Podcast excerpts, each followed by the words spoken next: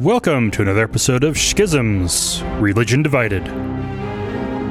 I am your host, Dustin Williams, and sorry about the delay on getting this episode out. I've been dealing with some health issues with uh, getting hand, foot, and mouth disease for my daughter who got it from swimming lessons, and then it uh, impacted some other parts of me, turning into a UTI that caused some definite issues. And this is one of those podcasts that I need to be doing well to do it well. So rather than necessarily sticking to a, a really strict schedule, my big goal here will be to do it right always, which means get out an episode when I'm up for doing an episode. So thank you for your patience. And the other thing that came up was looking at the the Jewish Roman Wars. Supposed to be the, the other half of the last episode. Turns out, wait, no, we need to do something else first before we get to those because we need to know about early Christianity before we know about how that was impacted by the Jewish Roman wars. So let's so let's go ahead and get into that. So the early church the the details are really not there. Like if you look at the book of Acts, that tries to tell the story, and the Gospels try to tell the story, but they were written much later. Uh, the book of of Mark, at the very earliest, was in the you know sometime between seventy and ninety CE. Uh, Luke was later than that. Matthew was later than that. John and Acts were way back in like 120 CE at the earliest. So those were stories written by people who were not really there.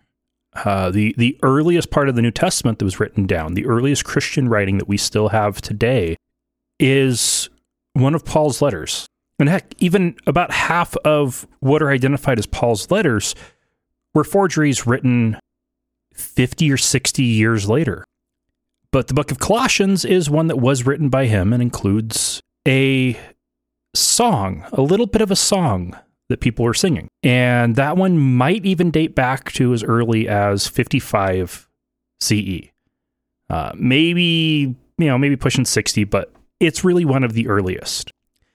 And one of the issues that comes up with Paul's letters is he is writing to people who knew him, that he had taught, that he had talked to. He'd spent six months to a year and a half, maybe even two years with. These letters weren't him writing down everything so that everybody would be able to read it in the future. These were letters he was writing to people who he knew, his friends, the people he'd left in charge of churches that he had started. So, trying to figure out what the early church was like from them, you don't really get that because that's not what they were written for. And what exactly was there before is something that I would definitely say is outside of the scope of this podcast. So we are going to start with Paul. Whether or not there was anything before him is, yeah, outside of the scope of, of this podcast, and we aren't going to bother with that. Paul did, he was a, a Jew who grew up in a Greek city that got him Roman citizenship. So he was in an interesting position where he could travel anywhere with full rights and do just about anything. He also had a career that he could do just about anywhere. A, a tent maker. So he would travel around, move to a city. He was a trained Pharisee, so had, had a definite in with all the Jewish communities in the entire empire because most of the Jews outside of Jerusalem were Pharisees not Sadducees, and not Zealots. Those were the three main groups of Jews at that time. So he could go to any city, Antioch, for example, and show up there and meet up with the, the Jewish synagogue and talk to people and get started working and spending time talking to people and slowly developing relationships with people and then trying to convert them to worshiping his Lord and Savior. Some of those people were Jewish, some were not. And at that time period, Jews were still a very important part of the empire.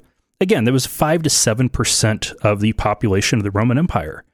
Jewish communities provided a extra network for finances and and trade. And so they, they ran a lot of stores.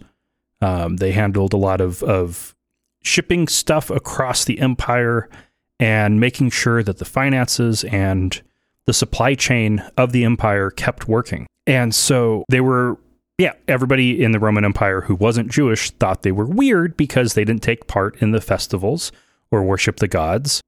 And they didn't eat pork and they took the wrong day off. And it was, it was just weird. But still, they were the, they were an important part of the empire's economy. And so Paul, being a part of that and a Roman citizen, and being fluent in Greek and probably Latin meant that he could go anywhere and do anything and have an in with just about anyone, at least up until the start of the persecution, which we will get to next time. So he got to take advantage of all of that. He was in with everyone and was able to go everywhere and talk to people and settle down and start these communities by the end of the first century CE, there were Christian communities in almost every city in the Roman Empire, at least all the big ones. Uh, they, most of them started out in the Eastern Empire, throughout Judea and Syria, uh, up into Asia Minor, into Greece, across North Africa, into Rome pretty early, and by the end, even into Gaul and Iberia, modern day France and Spain. Like literally by the end of that first century, there were Christians everywhere.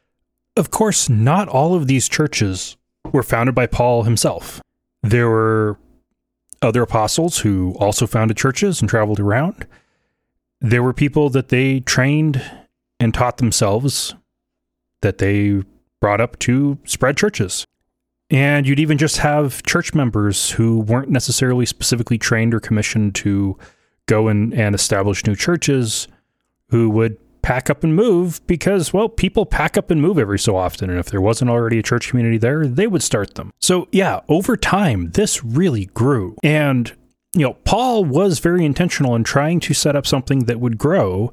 And so he was very intentional in identifying people who he could train to do what he did to help spread it further around people like Timothy and Titus uh, would be good examples that are, are identified in the New Testament. And Jews didn't try to convert people. So, this Jew trying to convert people into a Jewish like religion, even though religion still wasn't even a concept, but it was kind of like Judaism, but not, but definitely not the standard paganism.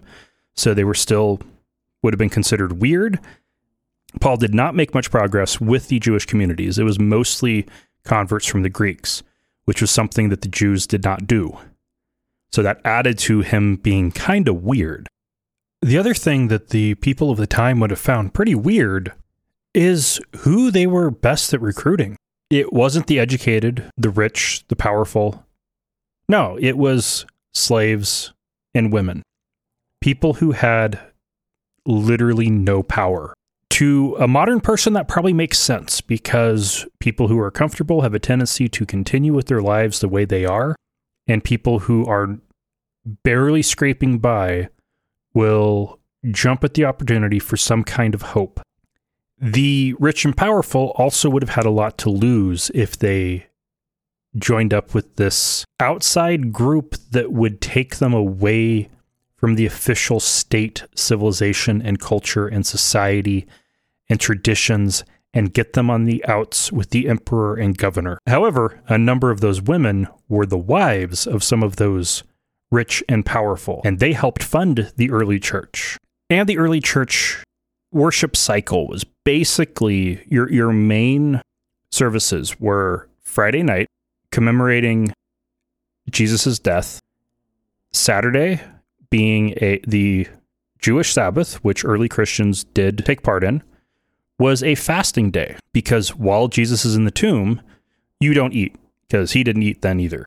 And then they'd have a sunrise service on Sunday morning, followed by a big feast commemorating Jesus' resurrection. And if you look at Paul's early writings, the the concept of Jesus, actually, if you just look at Paul's letters, the concept of Jesus was just about those three days. Uh, there wasn't about anything after the resurrection, and there wasn't anything before the crucifixion. It was just the three days, and they commemorated those three days every single week. With time, that the the preference on the worship day started to switch because nobody really likes the the fast day because fasting isn't particularly fun. Uh, and everybody liked the feast day. And so with time, that created this opportunity where there's basically three holy days every single week for Christians, which made it easy when the time came to switch the main one and actually even just gradually switch the main one from the Jewish Sabbath to Sunday. Um, Sunday also had the benefit of being the main day, or Sunday also had the benefit of being the day of the sun, which was a venerated day on the Roman calendar every single week. So that that all worked out. Um, and and doing a sunrise service on Sunday would have been something that didn't really seem all that strange. Well, except for people who found out what they were doing in these sunrise services. To a Roman, the idea that people would get together and drink blood and eat human flesh at the sunrise meant they were cannibals. Now, to the Christians, it was symbolic drinking wine and eating bread, symbolizing the blood and flesh of Jesus. But because they used the symbolism, you know, talked about it in terms of the the symbolism, which even the Catholic Church to this day uh, and, and Eastern Orthodoxy to this day believe in transubstantiation, where the wine and bread are literally changed into the blood and flesh of Jesus. And so Romans were hearing about this group of slaves and poor people and women who were eating flesh. That was problematic. Uh, they kept the Sabbath, they worshiped the Jewish God, they didn't take part in the state religion, the state, uh, basically just the, the, the standard culture, which meant they were Jewish which in the early days was not a problem, but by the end of the first century was a big, big problem. So at this point, what we really have is a Jewish sect that doesn't take part in any of the Roman culture, that rejects the gods, rejects the feasts, the holidays, doesn't take part in the state religion, that recruits slaves and the wives of rich people, which that'd be suspicious just in and of itself. And they eat flesh. Like, there is no way this group is not going to be persecuted, especially once the persecution of Jews begins. Because, again, in the early days, this was a Jewish sect. It was a messianic Jewish sect, but it was a Jewish sect of cannibals. At least that's what they thought. And that was actually something that led to our first schism. Before we actually get to our first schism, which is the separation of Christianity from Judaism. And that's what we're going to get to next week with the Jewish Roman Wars in the beginning of the persecution of Jews, which led to Christians identifying not as a part of Judaism. So, I hope you liked this episode. And again, I'm sorry this was late. Uh, I, I'll, I'm gonna try and get another one out here before too terribly long, but again, it's it's this is one of those where I need to be in the right frame of mind and doing well myself to put out a good episode. So, episodes will come when they come, with my goal still being twice a month, most months. So we'll see how this this continues to roll on. Uh, but don't worry, this this podcast isn't going anywhere. It is a lot of fun, and I really enjoy doing it.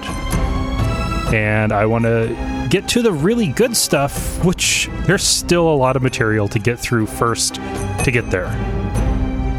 Anyway, if you want to find us on the web, you can go to schismpod.com or the easier to spell religiondivided.com. You can find us in Apple Podcasts, Google Podcasts, uh, Pandora, Spotify, Stitcher, and basically everywhere else that you can find podcasts. Uh, we are basically everywhere. And you can find us on Twitter at SchismPod. We do not have a Facebook page, and I don't plan on starting one, so don't even ask. And if you want to get in touch with me, you can send me an email at podcast at schismpod.com or you can just use Dustin at nomads.studio and nomads, plural, dot studio. You can also find all that information on the website. And the music has been Tabuk by Kevin MacLeod. You can find him at incompetech.com or filmmusic.io. This has been Schisms, Religion Divided.